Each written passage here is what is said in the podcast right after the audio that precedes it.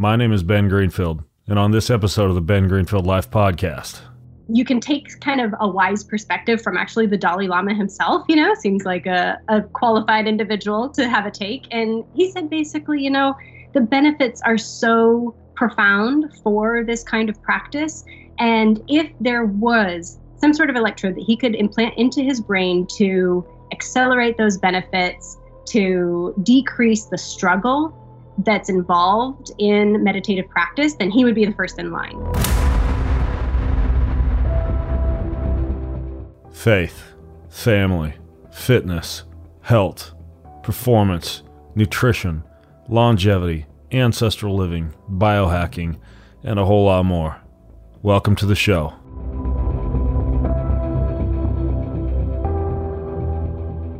All right, so it's no secret our metabolism is under attack. Staggering 88% of Americans are metabolically unhealthy. Sugar is spiking our insulin. Caffeine is overstimulating us. Our quality of life is declining due to obesity and chronic disease. We got to change the way we power our bodies, folks. Now there's a cleaner fuel on the market, Ketone IQ, which is the latest innovation from metabolic health leaders at HVMN, which stands for Health via Modern Nutrition. So Ketone IQ is ketones. This is a nutritionally primitive and highly efficient superfuel for the brain and the body. They scientifically prove that this supports mental clarity, athletic performance, and metabolic health. They're 28% more efficient at generating energy than sugar alone, meaning you can do more with less. So, ketones are usually made when you push your body to the limits or when you fast or when you carb restrict, and your body converts stored fats into energy, but you can kind of cheat and get all the ketone magic without fasting or restricting carbs to get the key physical and cognitive benefits you might be looking for. Kind of have your cake and eat it too. So HVMN is a pioneer in drinkable ketone technologies. They're changing the game with this Ketone 1.0, which was one of the first commercially available ketone esters, but their new Ketone IQ is even better and was created through a $6 million contract from the U.S. Department of Defense and deep partnerships with some of the top researchers in ketone science. It's truly cutting edge. It tastes horrible.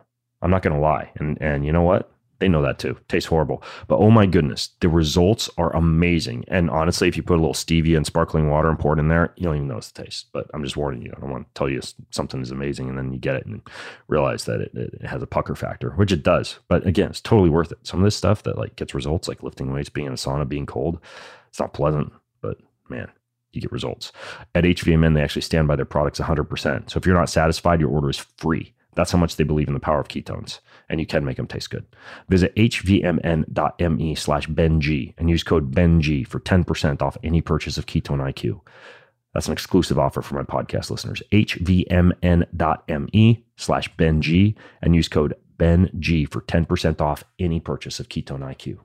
All right, so whole body wellness is obviously a huge part of my life. I'm always looking for new ways to make feeling great be easier. And one of my non negotiables is my daily dose of red light therapy. For years now, I've been using Joovv light therapy devices to do that all year long. I love it because they're non invasive, they're simple to use, no hassle with complex monitors and cables and shoving stuff in the orifices. You just flip them on. They can boost cellular energy. They can heal damaged cells under oxidative stress. There's many other clinically proven benefits to red light therapy, even testosterone production for guys. It's pretty crazy. Joovv makes the good stuff. Medical grade components, third party testing, safety marks from the nationally recognized testing laboratories. It's a safe and reliable product, and they're very powerful, so you don't have to turn on the red light for like an hour and stand there. It's like 10 maximum 20 minutes a day. You're good to go. They even have a little wireless handheld device called the Joovv Go. That's great for, well, you guessed it, being on the go. So go to joovv.com slash Ben and use my code Ben to your qualifying order. That's J O O V V dot com slash Ben. Apply my code Ben to your order, and they're going to offer all my listeners an exclusive discount. So J O O V V dot com slash Ben. Well, folks, I recently read this fascinating book. It's called Spirit Tech The Brave New World of Consciousness Hacking and Enlightenment Engineering. It's kind of like the, the merging of biohacking technologies and spirituality and this new term called neurotheology and a whole lot more. It sounds kind of gimmicky at first. I know, especially for people who might be used to just like, you know, old school sit down, meditate, read the Bible, pray, you know, wh- whatever your spiritual practice is. But surprisingly, the use of technology can pretty significantly modify or control or modulate in some manner the spiritual experience. And, you know, I've talked before on the podcast about how there's things like light sound stimulation machines, like the BrainTap is one that I've used, or, or haptic simulators like the Apollo or the magnetic technologies like the like the Hapbee that will that will shift your body into a brainwave state very similar to what you might experience during meditation or breath work or say like the use of plant medicines or something like that. But it's really interesting to actually be able to have this book that walks through the merging of spirituality and technology in a really thorough way. I mean, it covers apps that help you to pray or meditate to, you know, cybernauts who are trying to fast track nirvana through magnetic brain stimulation to all of these different things, you know, so, some of which I think are cool and some I think are, are a little cheesy, like say like a virtual metaverse based baptism at a church. I, I, was kind of scratching my head at that one, but then there were other things like you know the God helmet for psychic skills and and you know brain to brain communication between individuals who are thousands of miles apart that I just found absolutely fascinating. So I thought, what the heck? I need to get the gal who wrote this book, or at least co-wrote it, onto my show. Her name is Kate Stockly. She's an academic researcher who specializes in the scientific study of religion and women's studies in religion. She wrote a book called uh, High on God: How Megachurches Won the Heart of of America, which looks at the affective and emotional dynamics animating evangelical megachurches. And then she also wrote this new book, Spirit Tech, which is basically about how brain-based technologies are being applied by by spiritual seekers to kind of bring in this this new, quite interesting wave of of technology based spirituality into the US at least. So, anyways, Kate, this is all so so interesting and I'm super stoked that uh, that you can join me on the show today. Yeah, thank you so much. I'm so glad to be here. It's always just such a pleasure to have an opportunity to kind of geek out about this stuff and explore. There's always new stuff coming out and stuff. So thanks for having me on. Yeah, I, I, guess the million dollar question before I let you define, you know, why the book's called Spirit Tech and, and how you'd actually define Spirit Tech is: Are you are you wearing any devices or using any special head tools? Are you having like implants in your body right now that are that are helping you to communicate more effectively on the podcast? That's a fantastic question, but no, I'm all natural right now. oh, I'm disappointed. I thought maybe you'd have like a like a TCDS helmet on or something. I actually, well, you know, I I am uh I am wearing an infrared light wrap around my knee, so there's that. I've, I've got us covered yeah, now that you say it, I feel like I should just go go get my Muse headset and put it on just for fun. But yeah, I don't, I don't know if it's making my knee more spiritual, but anyways, we'll we'll get to that. So, Spirit Tech is the name of the book, and it was kind of a new term for me. So, how would you define Spirit Tech? Yeah, so for us, Spirit Tech is is basically an umbrella term. Um, it kind of encompasses a lot of different things, and it's not really uh, a natural category of sorts, you know. And this is just kind of what made sense for us to include in the book at this very specific moment in time.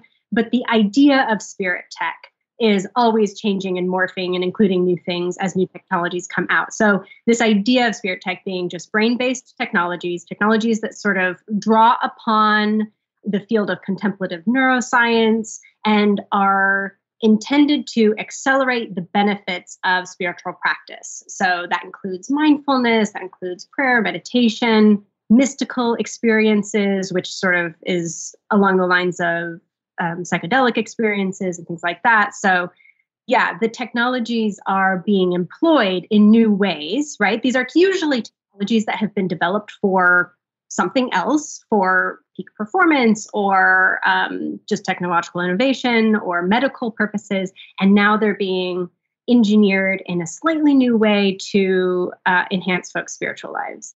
Yeah, it, it's interesting too. I don't know if you've gotten this pushback before, but some people, yeah, my, my wife has this opinion. She's like, well, you know, they, they say that some of this stuff, like some 40 hertz signal that you can deliver to your brain via, say, like light therapy, that shifts you into a gamma wave signal, similar to what a monk might get after two hours of meditation and 10 years of practice, is some kind of a cheat code. Like there's no way that it, that it can work as well. And I, like, I kind of sort of agree with her as far as kind of like the, it, it's not about the journey it's about the destination meaning uh, if you practice meditation for 10 years there's going to be some character development some endurance some perseverance etc that probably is going to give you a little bit more than just like slapping on a headset and meditating Yet at the same time, it seems like if, if there's a if there is, I don't know if you want to call it a cheat, a shortcut, a biohack to shifting your brainwave dramatically, it seems like it's at least important to to pay attention to and maybe try out. I don't know what your take is on that.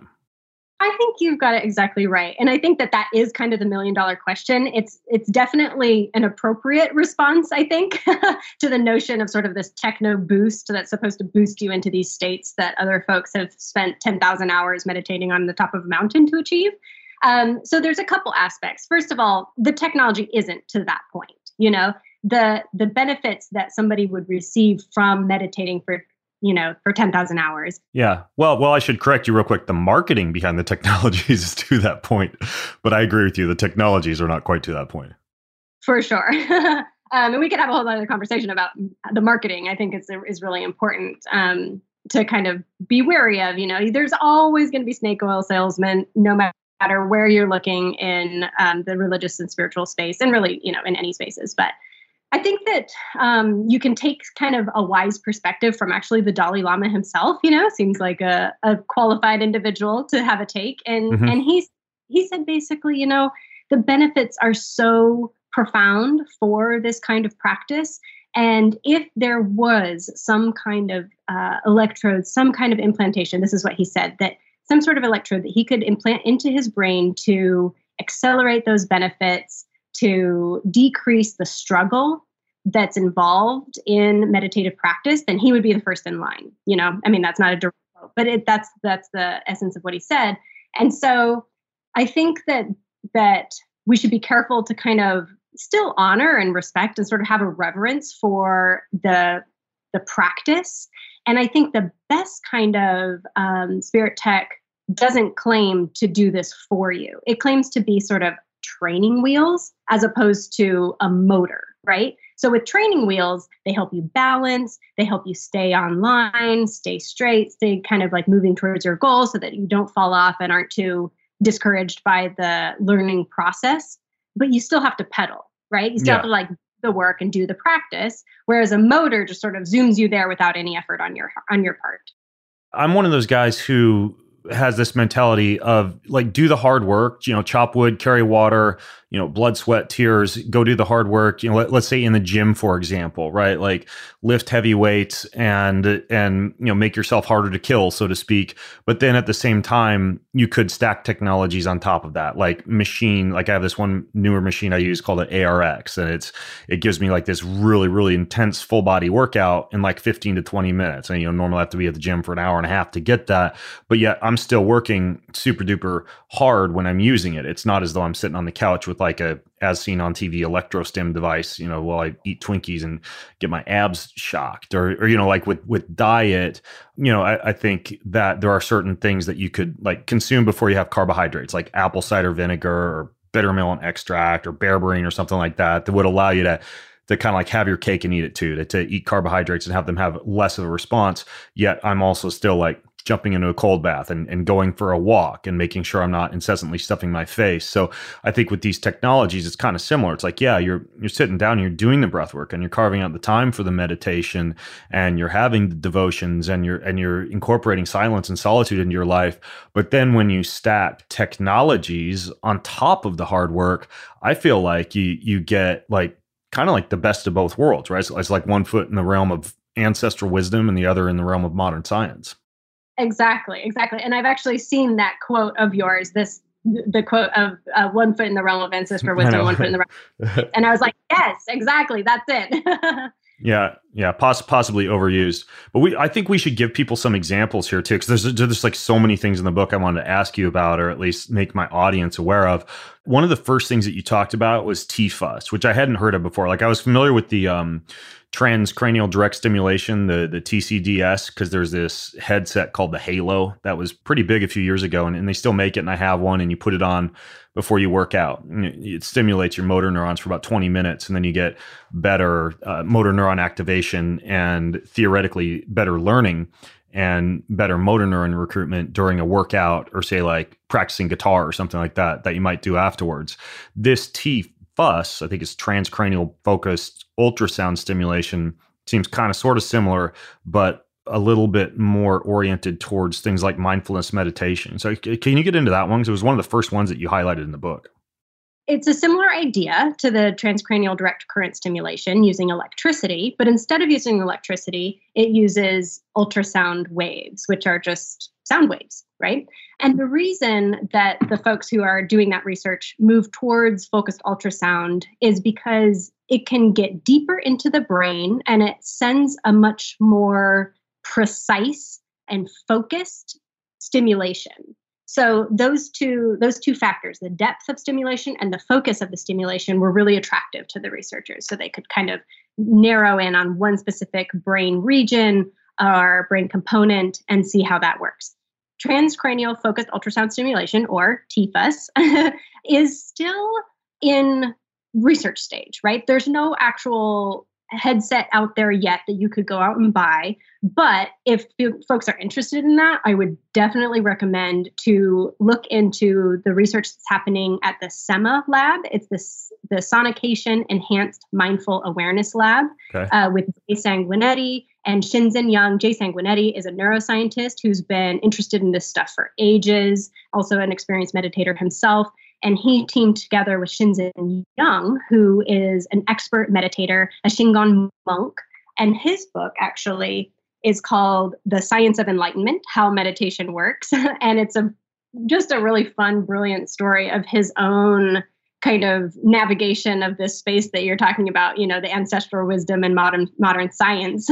um, he himself, as coming from the perspective of a Buddhist monk was interested in or incorporating science. So the two of them, uh, Jay Sanguinetti and Shinzen Young, have gotten together and are developing this technology. So they're interested not only in kind of researching does does TFUS actually enhanced mindful training, mindfulness training in the way that they think it does? How can this be applied to interventions for clinical populations, um, things like chronic pain, addiction, and then ultimately the goal is to invent a personal use device. So they have sort of prototypes, which are very exciting and have proven very successful.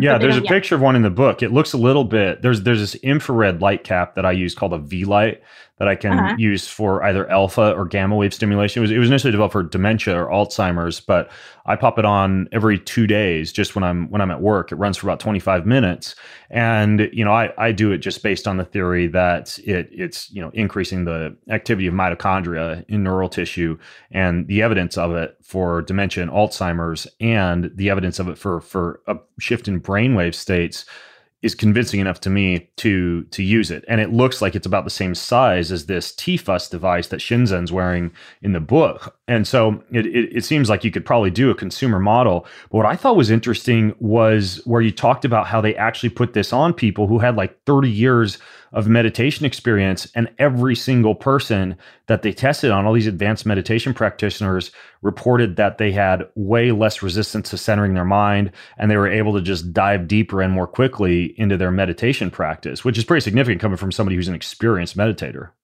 Yes absolutely. And um, Shinzen was the first sort of guinea pig that they used on this. And he said, you know, the first day he was kind of like, oh, I'm not really sure it's doing much, you know, but after a couple days of the protocol that they were doing at that time, and especially um, a couple weeks into the protocol, he had I mean, he said the the most significant intervention that he'd ever experienced after hmm. 50 years of meditation training. So that is an experienced meditator, and those um, that group of experienced meditators that you're referring to, who who all sort of said the same thing. They said, "Look, like we're having the type of insights and the type of depth of experiences that we would expect, maybe in like a a silent meditation retreat where they're sitting in meditation for a week at a time or something. They would never expect that kind of insight and that kind of state from just a regular old meditation session.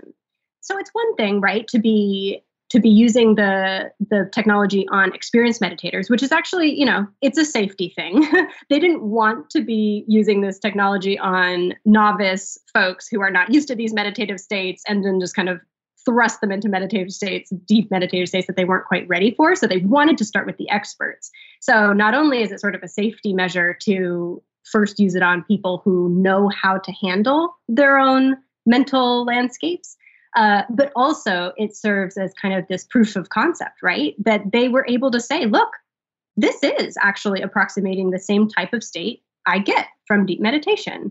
And they were able to kind of sense that, yep, that's the feeling, you know? So it's it was also really, really validating and exciting for the researchers yeah. to have. Yeah, I think what's interesting is that instead of of kind of just like subtly shifting brainwave states like say like infrared light or or magnetic stimulation might do or, or even electrical stimulation or, or, or TDCS this thing goes pretty deep in terms of the depth of penetration, which is interesting because when you're looking at like the area that you would want to target to kind of turn off the busy brain, you're looking at, you know, way down in the basal ganglia, you know, deep in the limbic system at the center of the brain. So you got to penetrate a lot of brain tissue, you know, as you highlight in the book, to be able to get to that section. I, I think you even mentioned like right now, you got to do an MRI first, figure out where that section is, and then use the TFUS to to target the stimulation to that specific area. But it seems like this is kind of way more powerful than anything out there on a, on a consumer level right now, at least. Yeah, absolutely. Yeah, right now they do. They have to take a picture of the person's brain, load it into a computer, and then they use this whole process called neuronavigation with a camera and a, to see basically into the brain to find the desired target and then tell the computer, okay, this is it, stimulate here. And then the computer is programmed to kind of, with this kind of whole setup of cameras and reflectors to get the technology, the transducer, the TFUS transducer to focus directly into that area of the brain. So it is sort of a, quite an apparatus at this point, but that's also because they're doing very specific research, right? They're they're yeah. they're trying out different things. They're targeting the anterior frontal gyrus, which is associated with mood regulation and emotional regulation in the prefrontal cortex.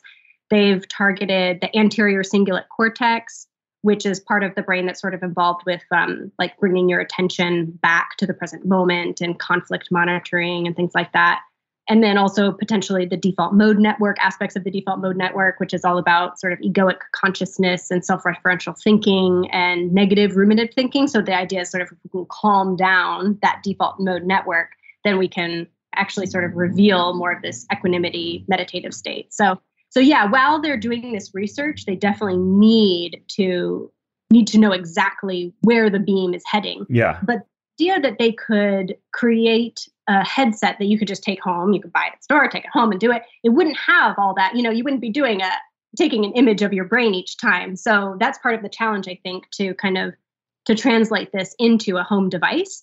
Yeah, but who knows? Like ten years from now, people might have in their kitchen something like a microwave, except it's like an MRI. You stick your head in there, you map your brain, then you put your headset on. You never know yeah who knows? I mean technology one if there's one thing we know about technology is that it does move faster than we think it's going to and what hap- what we'll have in 10 years is almost unimaginable. Yeah. Yeah you know there there's this um infatuation right now with things like heart opener medicines for enhancing relationships like MDMA therapy or you know intranasal oxytocin for kind of like boosting your levels of that trust cuddly love hormone. And those would of course be kind of like neurochemical compounds. But when I was reading in the book about the section on what you call RTMS and I'll, I'll give you a chance to explain what that is shortly I thought it was interesting that a lot of the people were reporting that they experienced almost like this increase in social cognition, like like better relationships. Uh, people, there was one guy with Asperger's, which is one thing that that causes is kind of a struggle with being able to interpret social cues and engage in in real meaningful social interactions. And it seems like it it really really helped that person in the book with that. But but the RTMS, I know it's different than the TFUS, but can you explain what that is and and which areas that's targeting or what that might be used for? Yeah, that's really interesting. So I will just give a disclaimer that that the study that that that that person with um, autism that you were talking about, John Elder Rob- Robison yeah. was his name. He wrote a book called Switched On colon a memoir of brain change and emotional awakening and i'd recommend it just because it's so fascinating to think about how this happened right how he had this experience from getting his brain stimulated with rtms and it it transformed his ability his social cognition ability and actually kind of had very disruptive effects on his life actually. I mean he, he wouldn't go back. It was very valuable to him but it did negatively affect a lot of relationships because suddenly he was bombarded with all this new social empathic information right? So anyways rtms is magnetic stimulation. So first we you mentioned direct current electrical stimulation mm-hmm. with the tdcs And then we talked about the transcranial focused ultrasound stimulation, which is ultrasound. And now we're looking at magnetism. So there's all these different kinds of ways that you can stimulate the brain. Oh, and you've also uh, mentioned photostimulation with light, which is also fascinating. Yeah. So RTMS is repetitive, that's the R, transcranial magnetic stimulation. And repetitive just means that it's um, when you receive the stimulation, it's not a constant current of magnetic stimulation. Usually, transcranial direct current electrical stimulation is just kind of a, a direct constant current. But magnetism is slightly different. So it's just, it's repetitive bursts. And the different protocols might call for different patterns of bursting of this. Um, so sometimes when you're, if you were to watch a video of somebody receiving RTMS, you would hear the machine going like, you know, yeah. giving the stimulation. So, yeah, so it is a form of stimulation that's actually been um, on the market for a really long time. Uh, it is very, very commonly used in chronic treatment resistant depression and other types of issues that might benefit, like I think Parkinson's. I don't actually have that in my notes directly, but I think, um, or at least deep brain stimulation has been used to treat Parkinson's disease. And yeah, and, I know it has um, for sure. Yeah, and deep brain stimulation, that deep brain means surgical, right? So right. RTMS and these other ones that we're talking about are not surgical, which means they're significantly less invasive. Now, now, are there any devices right now that are on the consumer level that use RTMS, like something one could, I don't know, slap on before a date night or a social function or something like that? I believe there are, and there are there are tons of devices out there. I, I try to keep track of them. Yeah. but it's so hard. And every time I think I've got like a spreadsheet with everything, there's more, you know. But I will say that we we profiled um, in one of the appendices of the book. You mentioned too the this famous quote unquote God helmet, mm-hmm. which not RTMS, but it is a form of magnetic stimulation and sort of repetitive pattern magnetic stimulation. And you can buy those headsets. They're not really on like the major consumer market. No, they aren't because I looked like their website was kind of kind of hokey. Like you know, it looked like it was designed by a bunch of no offense, you know, like computer programmers with with uh, with programming skills, but not necessarily an eye for design. And you know, I I filled out a form to ask them about it and didn't hear back. You know, I I questioned what it would feel like compared to just the transcranial direct current stimulation because it is a magnetic pulse. I guess the only thing I've used that that has a magnetic pulse is that device I mentioned in the introduction called the Hapbee, which simulates the magnetic signal of like you know cannabis or THC or or MDMA or nicotine or caffeine and kind of kind of stimulates a similar response. But it seems like this this so-called God helmet. I'm, I'm kind of I, I, cringe when I see because I'm I'm a I'm a Christian and almost feels like a little bit uh, a, a, a little bit blasphemous to call it call it the God helmet, maybe the superhuman helmet. But anyways, um, you know this giant motorcycle helmet with magnetic coils to you know to put magnetic fields across the brain. I'm sure it's probably more powerful, but I've I've never used it. Have you ever put one on? No, I haven't. And and it's interesting that you sort of caught on to the the blasphemy of of that um, term because in some ways, um, you know, the original creator of it, Michael Persinger, he was not interested in encouraging sort of like a spiritual perspective, and part of it was to sort of almost disprove the validity of spiritual experiences of God experiences. So yeah, the idea that this helmet could induce the sense of a quote unquote sensed presence, which then a lot of people might might interpret as a, a ghost or an angel or God or whatever. You know, very, very, very, very, very few people who put on that helmet actually said that they sensed God's presence. Most people sense sort of like an eerie presence, actually. Yeah. So it's a little misnomer, anyways. But yeah, yeah I, I, think like we could get super into the weeds on this, but so so like my take on this is when it comes to plants, like certain plants used in plant medicines, I I do think there's a little bit of like a sacred or spiritual intelligence built into the universe, and that one of the ways that you know spirits, angels, gods, demons, what have you, interact with people is when they're consuming things like say ayahuasca or or psilocybin or you know or, or, you know fungus or ergot derivatives like LSD things like that. I actually do believe that you are kind of entering into a spiritual realm in activities like that. I also think that there's other activities that might simulate a little bit of that same thing from a neurochemical response, but that aren't necessarily just because they're they're 100% synthetic shift you into that same type of of um, plant and nature based sacred realm. And it, it seems like the helmet might be that. I mean, another example might be, you know, some some synthetic like ketamine or or even like a really, really hard round of breath work where your pineal gland is going to dump a bunch of DMT. I don't necessarily think you're like sitting in a room with a demon or an angel when that happens. And so I, I think there's kind of like two different flavors of a spiritual experience. I think one can actually be an entity based spiritual experience, and then the other can simulate the type of chemicals that might be flooding your brain when you have that type of experience. And I, I think it's very, very difficult to differentiate between the two.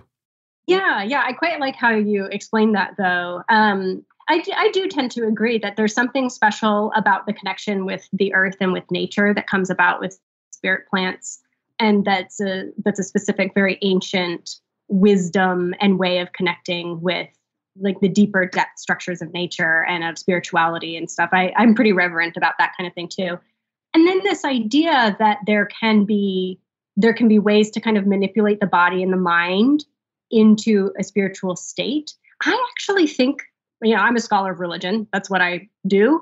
And I see throughout history, throughout these these ancient wisdom practices, people have been doing this forever, right? We have all, all sorts of types of practices, bodily practices, different types of, you know, sensory stimulations with smells and sights and touch and bodily disciplinary practices, you know, spinning or breath work is incredibly powerful. And these have been used, these are sort of technologies of the body, you could say, that have been used since humans have been doing religious rituals, right? To kind of almost prepare the mind and body to receive the wisdom of the spirits or gods that they're interested in communicating with. And so it's like, you know, the idea that changing something about your physical or environmental stimuli is somehow inducing a fake spiritual experience, I think is not necessary, right? right? These can be just as meaningful and transformative and beautiful and real, you know, and true in a sense as any other experience. And we've been doing this for ages. Yeah, and, and arguably safer also if you if you look at some of the the psychosis or schizophrenia or violent activity that's often centered around the use of, of drugs, you know, they're very they, they can be more difficult to to dose precisely. They they can, you know, back to my theory about plant intelligence, I think open you up to a different kind of entity-based universe. And I think that some of these technologies simply shift you in in a little bit more of a neurochemical or electrical sense into a state of receptiveness or openness or a deeper meditative state that that I think could be safer and also result in in less issues with say like the potential for serotonin syndrome or neurotransmitter deficits or imbalances that you might get with hefty use of of something like plant medicines. And and I should also clarify by the way that you know again like as as a Christian, you know I, I have to to voice my opinion on this and and I think that human beings for all time i agree with you. Like we're not only we dopaminergic creatures right from starting with human breast milk being like ice cream and us having this this hardwired response to hyperpalatable foods and we go through our whole lives kind of hardwired to enjoy hyperpalatable foods based on that dopaminergic response. You know not only that but you know sex for some people you know skydiving or, or free diving or you know any other element of of kind of like an exciting type of activity. But we're also hardwired as beings who enjoy altered states of consciousness whether we achieve achieve those through through sex or through wine or through food or through plant medicine or through prayer or through meditation or through breath work. I think I think that we're hardwired, especially consciously, to be able to seek out those type of altered states of consciousness. For for me, personally, uh, and I say this also because I know I have a lot of Christians who also listen in, where I draw the line is what I would say is defined in the Bible, at least, is so called pharmakeia, which, and the definition of that would just be basically like using drugs to commune with the divine, to like, to like get downloads from God or to communicate with demons or to call on spirits, you know, basically what the Bible would define as witchcraft or sorcery. That's kind of where I draw the line with all this stuff. But, you know, again, I, I have absolutely no problem, you know, putting on some headset that allows you to get into a deeper state of meditation, or, and I know there might be, you know, some folks out there might draw in a sharp breath of air when I say something like this, you know, wearing a headset during prayer or some type of wearable at church that that might enhance your experience. I have nothing against that. And so it, it, it is interesting. There's, there's a lot of little kind of religious rabbit holes you could get into, you know, when it, when it comes to what, what someone of faith might or might not practice. Yeah, yeah, absolutely. It's been sort of uh, a fascination of mine to wonder about if there could ever be the be a situation where you would have, for instance, a set of headsets, right, that you would see in the pews right next to the hymnal or right next yeah. to the kneeling, the kneeling, the place where you kneel. I can't remember the name of it. You know, that would be, yeah, put on in, a moment of prayer or in a moment of sort of contemplative silence where folks are just sort of encouraged to prepare their heart and mind for say the the um, eucharist or something you know and if this technology could could be seen as an as a helpful honestly a gift you know a gift to be used uh, wisely and judiciously to help enhance that experience uh, you may have heard me talking lately about how much muscle I've been packing on by working out for about 15 to 20 minutes just three times a week. It's using this thing called the ARX. It's the most effective and safe form of resistance training in the world. This thing's like fighting a giant robot for a few minutes. And when you come out the other side, you feel like you're impossible to kill. So strong, so tough. And anybody can do it. My kids, my wife, me. No dangerous weights to drop, no adjustments to make. Perfect resistance every time. They got two different machines. One's called an Alpha. That one gives you a full body workout in just six minutes. And again, designed for all ages and experience levels. Simple setup maximizes space efficiency. That one gives you the leg press, chest press, row, calf raise, bicep curl, torso flexion, and torso extension, enough to keep you super fit for life. Omni is the one that I have, right, because I'm a glutton for punishment and I like cool things. The Omni combines about 10 different machines into one easy to use system. So you get a full body workout, but it can do squat, deadlift, Romanian deadlift, calf raise, pull down, pull over, row, overhead press, high pull, horizontal press, decline press, incline press, pec fly, tricep press down, bicep curl, hamstring curl, but they remove weights and gravity from the equation. So it uses patented motorized resistance with a custom computer software to give you the safest, most effective, and most quantified form of resistance training ever. When you train with it, you're trained to your perfect level of resistance, both positively and negatively, 100% of the time as you push and as you pull. No more guessing what weight to use because there is no weights to mess around with. ARX does all of that for you instantly and automatically. Their built in software tracks and measures every second of every rep. So for you self quantification geeks out there, you automatically know if you're meeting or exceeding your previous workout, how strong you're getting, everything you need to know. Super motivating too. I love this thing. And I'm not a big fan of like crushing myself with heavy weights, and I'm totally motivated with this thing. So whether your goals are bigger muscles or increased strength or stronger bones or just to look good in your bathing suit, ARX can help you achieve all of those things and more, but do so in a fraction of the time it would take compared to traditional equipment.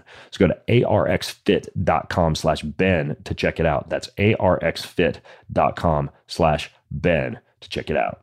You know, I'm honestly shocked every time I see a bodybuilder or a fitness influencer or anyone really promoting branched chain amino acids, also known as BCAAs. You see these things all over the place. I just don't get it. They only have three of the nine essential amino acids your body needs they can cause issues like messing with your serotonin levels and depleting your B vitamins. They affect your blood sugar deleteriously and a whole lot more. But you know, the dark and dirty secret in the supplements industry is that you can make a lot of money off of the overpriced flavored water that is essentially BCAAs. So I use the word essentially, I suppose, quite fittingly, because the alternative are essential amino acids. Essential amino acids actually have all the amino acids your body actually need they are great for energy, great for preserving muscle, great for fasting and keeping the appetite satiated, great for, for nourishing the body for sleep, good for cognitive performance. They're like the Swiss Army knife of supplements, these essential amino acids. I'm blown away by the number of people who have heard me talk about essential amino acids on the podcast who've started using them and who literally feel like they're on steroids without actually being on steroids. Kion is the company that has the perfect ratios perfectly primed for recovery, for muscle maintenance, for muscle building. Kion aminos are better than not only every branched chain amino acid supplement out there, but because they're essential amino acids, in my opinion, based on the ratios, the flavor, watermelon, mango, berry, lime, so good, uh, better than any aminos out there, period and I'm going to give you a 20% discount for the Kion aminos. Go to getkion.com slash Ben Greenfield. That's getkion dot com slash Ben Greenfield, and they'll give you a special discount on your first time purchase of Kion aminos. let's talk nicotine, shall we? I use nicotine. I chew on a piece of nicotine gum a couple times a day. Uh, it's a lot healthier than a cigarette. Can tell you that. And nicotine actually has some pretty cool properties in terms of focus and productivity. And uh, I think it's uh, kind of a reason that a lot of people now are combining it with like a cup of coffee, a little caffeine, or another nootropic, and just basically blasting through their day with a little bit of nicotine. There's this company that makes gums and they make lozenges and like these little mouth mints and it's really good clean nicotine they're called lucy and uh, you can check them out at lucy.co lucy.co and it's a responsible way to consume nicotine because you can choose two four six mg you can choose your delivery mechanism and you just get this nice clean kind of like edge mentally when you use it now, it, it, does contain nicotine. Nicotine is an addictive chemical. Use it responsibly, but I'm going to give you a 20% discount either way. Go to lucy.co and use promo code BEN20. That's lucy.co and code BEN20 and and for people who might who might be shocked by that you know for for people you know like let's say you're you're a christian or, or, someone who worships at a church listening and you think oh gosh that that sounds horrifically you know blasphemous. Again well you're in a church with sound systems and powerpoint projectors and sometimes electrical instruments and you drove there in a car and you know it's not as though we have to disconnect ourselves from technology to be religious or to be spiritual. You know i, I don't necessarily think that you got to be a hippie with a toga and leather sandals on all the time and order to connect with, to God in the right way. You know what I'm saying? Right, right, absolutely. And even with the toga and leather sandals, like think about like um, incense that have been in church cathedrals and in and in religious spaces for for a long time too. What's the point of those? You know, is to kind of create this sensory experience of this ritual space. You know, to kind of set the tone of the space, which is also just you know I mean, it's it's different, and I know it feels quite a bit different than having a bunch of wires and electricity and things like that. But but conceptually, you could put them into the same category. Yeah. Yeah, it's super interesting, and uh, again, like a, a, deep, deep rabbit hole. So I, I want to ask you another question about, well, related related to some of these things that I guess would probably be categorized as more meditation enhancers. One, I've been messing around with. I, I found it in your book. I got my hands on one. It's called a Zendo, I, would love for you to explain a little bit about how it works because when I do meditate, when I do sit and do breath work, and I put this thing on again in, in you know way way less uh, extensive and involved in like that TFUS that we talked about or a God helmet, but it seems to work remarkably well. Like I put one patch over my left eyebrow and one over my right temple, and I feel like within about 20 seconds, I can turn my brain off and shift into meditation really quickly. Can you explain what's going on with this Zendo thing? Right. I'm I'm so fascinated to hear your your review of yet your report. That's so great to hear. Yeah, so it sends it's a direct current of electricity between those two patches, one over the left eyebrow, and one over the right temple. And you know, the actual mechanism that makes these these stimulation processes work is is not quite exactly known. There are a series of hypotheses on, on what they what they're pretty sure is happening, but the brain is like the last frontier, right? We understand how neurons work, we understand what's happening, you know, but in terms of how exactly this electrical current is affecting and targeting the brain is still a little bit of of a hypothesis, right? So it's believed to cause either a depolarization or a hyperpolarization of the neurons, which basically is just a fancy way to say that it affects neuronal excitability. So it's either inhibiting how often neurons fire or how easily they fire, or it's increasing how often or easily the neurons fire. Now, is that different than the way that the you you, you mentioned the Muse, which I used a long time ago? I, I, think I actually have one around my house somewhere, but I haven't put it on a while. It seemed different than the Muse, but are they are they using different technologies? Yes, totally different te- technologies. So the Muse uses uh, neurofeedback rather than neurostimulation. So we've only been talking about neurostimulation so far. So just sort of categorically, we're switching gears to like talk about um, neurofeedback now. And neurofeedback does not stimulate the brain at all. What that headset is doing, the Muse headset, is actually it's got some electrodes that are reading the electrical activity that's happening inside your brain. It's not sending any electricity into your brain, it's just reading what's happening. So it's reading the brain waves that your brain is producing. And your brain wave produces um, all sorts of different wave wavelengths of electricity all throughout the day, depending on what you're doing. Right. So you, if you're sleeping, your brain is going to be producing very slow delta waves. Delta waves are associated with actually dreamless sleep. So they're the slowest types of waves. And then there's theta waves, which are also associated with sleep, but they tend to appear while you're dreaming or when you're awake, but you're really, really relaxed or in deep meditation. You might have theta waves. Mm-hmm. And then there's alpha waves, which are sort of like uh, a resting but alert state uh, when you're in really deep thought or focusing. So alpha wave training is actually very popular. People want more alpha waves, especially since, for example, beta waves, these are the most common type of waves that you have when you're sort of in normal life walking around. Um, right. Stre- stressed out on a podcast. Yeah, very focused. yeah, high beta waves are associated with stress and anxiety. So people like, you know, which are actually obviously very, very useful. When you need to be stressed and anxious, you need to have your brain click into that fast state, right? You want to think fast. You want to have that fast wave activity. But of course, in our contemporary society, a lot of folks have too much uh, beta wave activity and um, are hyper alert and anxious when they don't need to be, right? So they might do that alpha wave training to kind of bring them back to that alert but calm state. And then there's also gamma waves, which are the fastest, and they're often associated with like peak performance and peak concentration uh, and mental activity. So so yeah, okay. So the Muse reads your brain waves and then has, you know, in its in its programming, say it wants you to calm beta waves, increase alpha waves, maybe put a little bit of theta in there because you're trying to meditate, presumably. Mm-hmm. If you have the Muse headset on, it's meant for meditation aid. And then Muse also uh, markets has a has a sleep headset also, so that the sleep headset is probably going to reward um, okay. But, it, but it's it's detecting, it's not stimulating, and then you would use an app that you would look at, very similar to what you might do in a neurofeedback laboratory on a computer screen, that will, for example, reward you when your brain shifts into the desired brainwave states, and perhaps somehow punish you, you know, not achieving your desired goal on the app, or in the case of a neurofeedback laboratory, like I've spent time at the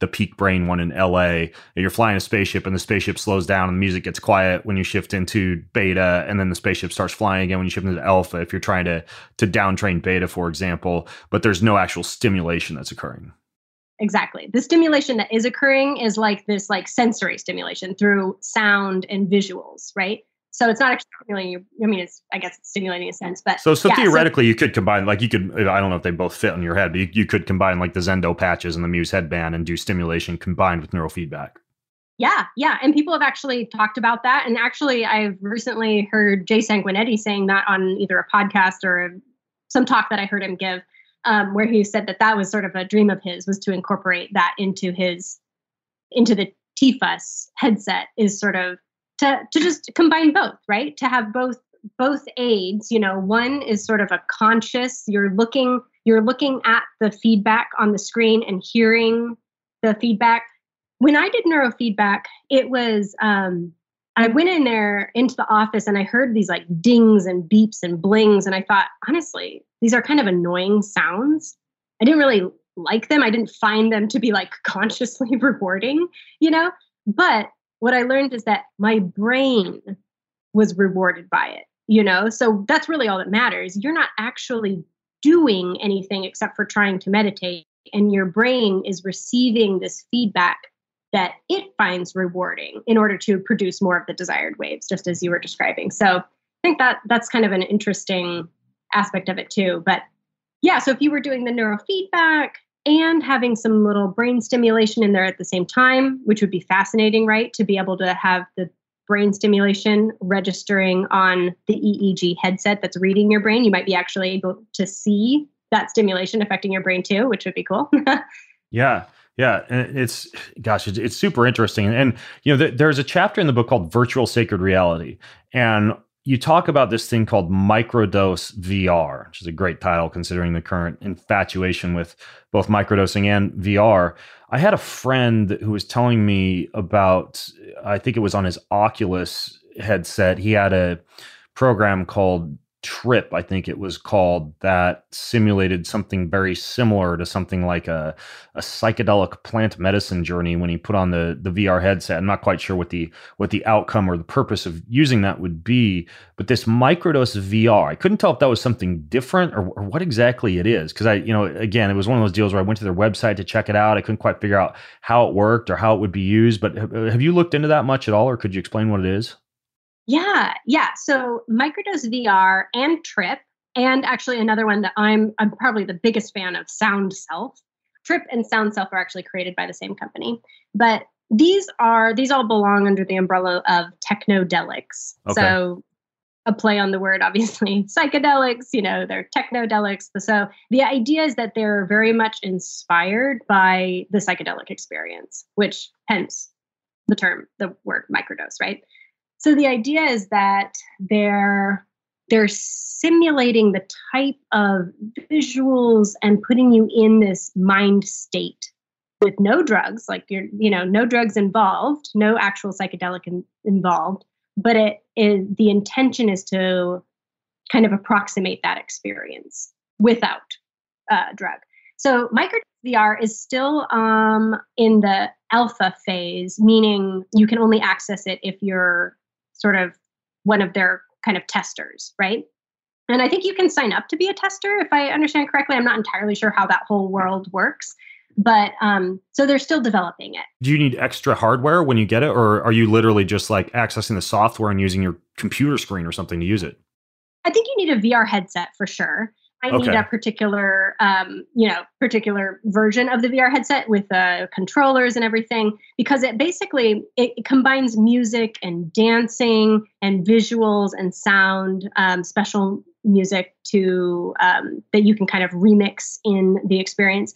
And what you're doing is the visuals are created based on your dancing and based on kind of this particle emitter that you can shoot using the controllers. So they basically use the same type of technology that um, is used in uh, guns and cannon launchers for games, for VR games. And okay. instead of shooting bullets and cannons, you're shooting beautiful lotus petals and fractal spirals and imagery that sort of go along with the music and create this whole encompassing, unfolding meditative space for yourself. So it's very huh. stimulating, meaning you're standing up, you're dancing around, you're having you're having an experience, right? Wow. It's really interesting because you know, it, again, you know, I think that some of these plant-based chemicals might have, you know, as, as many downsides as upsides, and yet this seems to possibly simulate an experience like that without the potential for some of the neurochemical or spiritual blowback. I, I it's kind of odd they call it microdose VR because usually microdosing is you're using you know sub-perceptible doses of you know either a psychedelic or a hallucinogen, but usually you know kind of off-label, not for the not for the intended experience of journeying, but just to enhance creativity or focus or productivity or something like that. It seems like they should just call it like I don't know Journey VR or or Heroic Dose VR based on your description of it. yeah yeah well that's kind of what the videos look like to me i've never i've never had the uh, opportunity to use it but it looks like a yeah it looks like a real perceptible mega dose. I, I, question the the the utility of it. Yeah, I, I, could see a bunch of people kind of engaged in escapism in their basement, wearing their VR headsets and kind of tripping out, uh, you know, and then yeah, getting getting back to their day. But you know, I, I, suppose you know some people go again skydive or swim with sharks, and maybe some people want to get their rush doing doing microdose VR. So it's it's interesting. Now, you know, back back to the thing about church and the intersection of technology and religion I kind of thought it was interesting, and this might be a sneak peek into the future of spirit tech, that you talk about spiritual directors, like the emergence of people who would actually, I guess, just like walk people through the use of stuff like this. Where, where would you envision spiritual directors fitting in? Why do you talk about them in the book? Yeah, that's so interesting. Um, so spiritual direction is already a whole field of profession. You know, you can you can contact a spiritual director who who comes from any sort of tradition. And they basically are sort of a pastoral figure, but they're meant to sort of almost like a combination between a pastor and a coach, you know, who's going to kind of help you, help coach you along on your spiritual journey, right?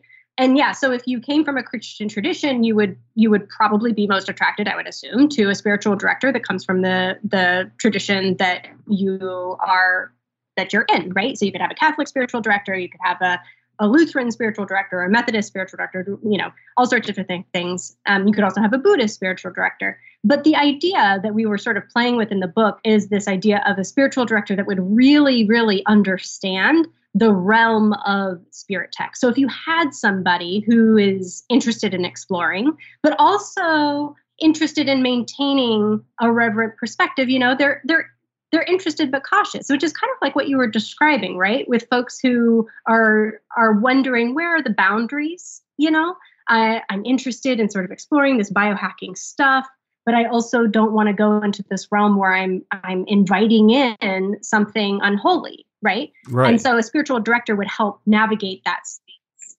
So you could imagine um, this whole space that we're talking about. You know, at the very beginning, I said this is an umbrella term, spirit tech. There's a lot going on here. So the idea that a spiritual director would have have sort of an umbrella type knowledge to help either recommend, like, okay, well, I think that maybe, you know, Sound Self VR is a better choice than microdose VR for you. Or maybe they might say, well, let's start out with neurofeedback. And if you really like that, then we can incorporate a little bit of the uh, brain stimulation because that's a little bit more invasive and, you know, a little scarier for people sometimes. So, yeah, the spiritual director might help answer some of those questions too it's kind of interesting to think about the fact that you know because i'll get texts sometimes from friends who i've encouraged to have uh, like a prayer and bible reading and devotional practice in the morning and they just keep experiencing cognitive resistance or they they fall out of the practice. But you could see a, a future in which maybe there's some type of institute or at-home technology or director who could run a qeeg on that person or you know or SPECT scan or some other type of brain map figure out what type of brain waves are firing which ones aren't firing you know what maybe they're they're in high beta and low alpha maybe there's neurochemical imbalances related to distractibility et cetera. And then in conjunction with that person's commitment to spiritual development, they could actually incorporate technologies like a like a Zendo or a Muse or even you know the use of, of certain you know neurotransmitter replenishment protocols like you know L-DOPA or something like that to actually allow that person to, from a biological physical standpoint, more easily develop themselves spiritually. And and again, like I I realize that there are sections in the Bible that say you know I can do all things through Christ who strengthens me, and, and you know and, and that that the only way to to salvation is through Jesus us. Yet I also think that God made us pretty intelligent creators and wouldn't frown upon us using our brains to allow us to to basically you know grow spiritually possibly in, in kind of a little bit of a biohacked faster way does that make sense yes absolutely absolutely i mean I, I, definitely think that you know we were gifted with this incredible ability to build technologies and that is not not to say that all of the technologies that we build are always used in good ways because they're obviously definitely not right? So there's there's this quote um, from shinzen i believe who basically said a technology powerful enough to liberate is also powerful enough to enslave.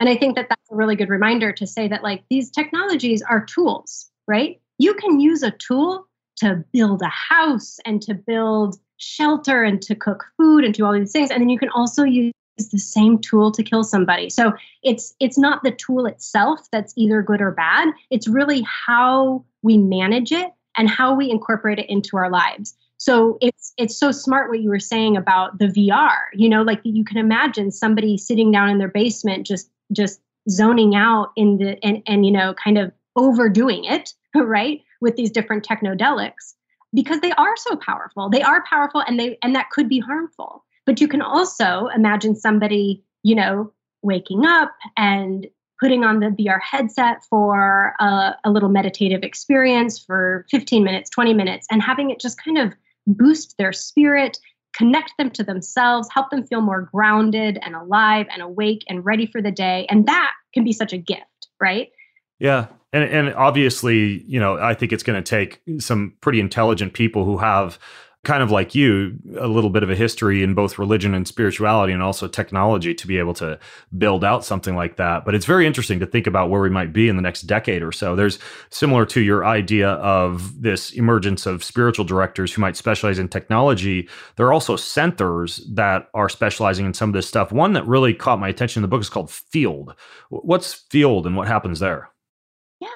Interesting. Field is um, field sort of represents to me this the fact that we're learning so much and things change quite quickly. So when we wrote the book Field, and I had an interview with Devin White, who is the co-founder of Field, it was one thing, and now it's sort of a different thing. So they have sort of pivoted since the book was written. But in the book, they talked about having this vision of this space, right? Where you would come in and it would be a calm, almost a spa like space, you know, um, where, where people are encouraged to kind of uh, be in touch with themselves and to um, to feel at peace, right? And then you would go through different testing um, in this peaceful, calm space, and they would able to be able to give you maybe a, a brain map that would show the parts of your brain that needed work or that were, were struggling or suffering you know you can actually see you can see evidence of suffering in the brain. And then they would have a team of folks a whole team you know uh, coach therapist neurofeedback neurostimulation all these different things to kind of help meet your goals and your needs at this point, I just recently looked at their website and it looks like they've sort of shifted gears. They're now focusing a little bit more on neurofeedback instead of. Yeah, that, that was my experience too, because I looked them up after I read the book and it looks like maybe they aren't doing as much of like the spiritual direction, spiritual enhancement. They've kind of backpedaled back to like neurofeedback and stuff like that.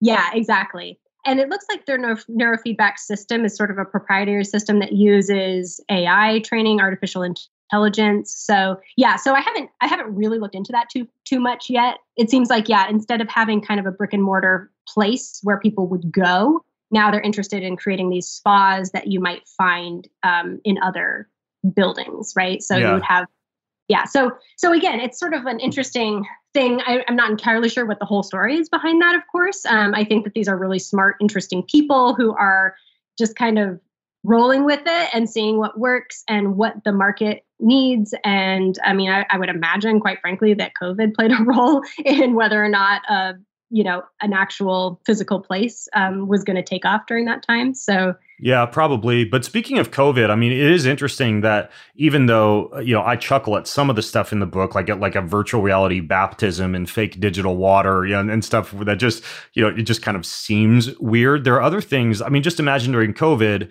even though I, I don't think that places of worship should have been shut down, I don't think the, the government should have been allowed to do something like that. I realize that's just more of a political statement by me personally.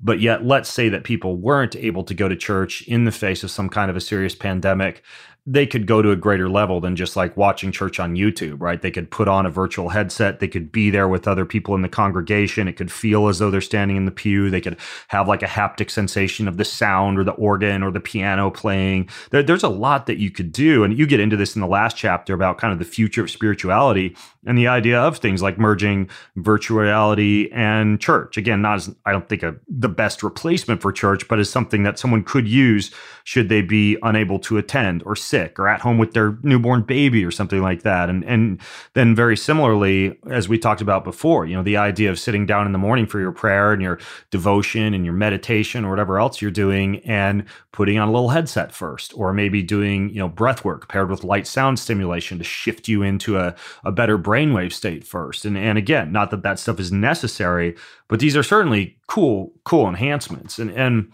you know what I think is interesting is that a lot of this stuff, like I got your book, but I think I've I've been just naturally experimenting with some of this stuff even before reading your book. Like when I settled down for my afternoon meditation, I put on a BrainTap along with like this this wearable that I mentioned earlier called the Apollo that's like a haptic sensor that goes on my right ankle. And I put that magnetic uh, band called the Hap Hapbee on. And then, you know, I'm typically laying on some type of a sound therapy mat or an infrared table and the difference between that and just like going out in my backyard and sitting cross legged, I realize it sounds unnatural and synthetic and contrived. but there's a night and day difference. I mean, I can shift myself so dramatically. I can feel like I've slept for eight hours when I do something like that. And there's there's just something to a lot of this stuff. And frankly, you know, like we talked about the Zendo, we talked about the Muse, I just talked about some of these other devices. Like it's pretty surprising what people can already do with the stuff that's already available and, and not that expensive. Oh, absolutely. And um even just the you know just remembering how how kind of challenging it is to actually cultivate the the virtues of this sort of mindful awareness this present centered non-judgmental space that meditation and, and contemplation and prayer is often gearing us toward is actually quite challenging right especially in our contemporary everyday society you know we're moving so fast we're stressed out these things yada yada it's nice it's wonderful it's a beautiful gift to be honest that we have these kinds of technologies and that that people have been you know this is actually quite recent to be honest that folks have finally begun listening to the wisdom of the ages and incorporating that into technological development. So things like sensory clarity equanimity concentration compassion these kinds of virtues are are often not part of our daily lives and so the idea that a little techno boost, a little bit of technology could help cultivate them is beautiful, I think, you know? And yeah. And so many people try meditating and just give up because it's because they don't feel like they're having any benefit. They feel like it's wasting their time, you know, these kinds of things. So yeah, if you could buy a set of training wheels to help you out, I think that's mm-hmm. great. Yeah, yeah, I do too. I, I, think it's I think it's wonderful, and I think the book is super thought stimulating, and and I I enjoyed it immensely, and and I'm I'm glad that you and I were able to kind of delve into some of the some of the nitty gritties of the book and and and our own opinions on some of this stuff too. So what I'm going to do is I'll, I'll, link to the book and I'll link to a lot of the other resources and stuff that we talked about. Uh, if you go to bengreenfieldlife.com slash spirit tech, there's kind of two T's in the middle there, spirit tech. So go to bengreenfieldlife.com slash spirit tech and I'll link to Kate's book and some other websites and some of the things that we discussed. So if you want to jump in there, if you want to leave your questions, your comments, your feedback. If you want to tell me it's ridiculous to wear a headset to pray or anything like that, feel free to jump in because I, I, read them all and I love to hear your guys' thoughts and comments too. So, Kate, thank you so much for for coming on the show, for writing this book, and for for being so open to talk about this stuff with me. Yeah, thank you so much. It's always such a pleasure to talk to somebody who's who's so into it like you are and has a bit of experience with these kinds of technologies. Yeah, yeah very, very little, very little, but but growing in my experience and, and learning every day. All right, folks, I'm Ben Greenfield along with Kate Stockly signing out from bengreenfieldlife.com. Have an amazing week.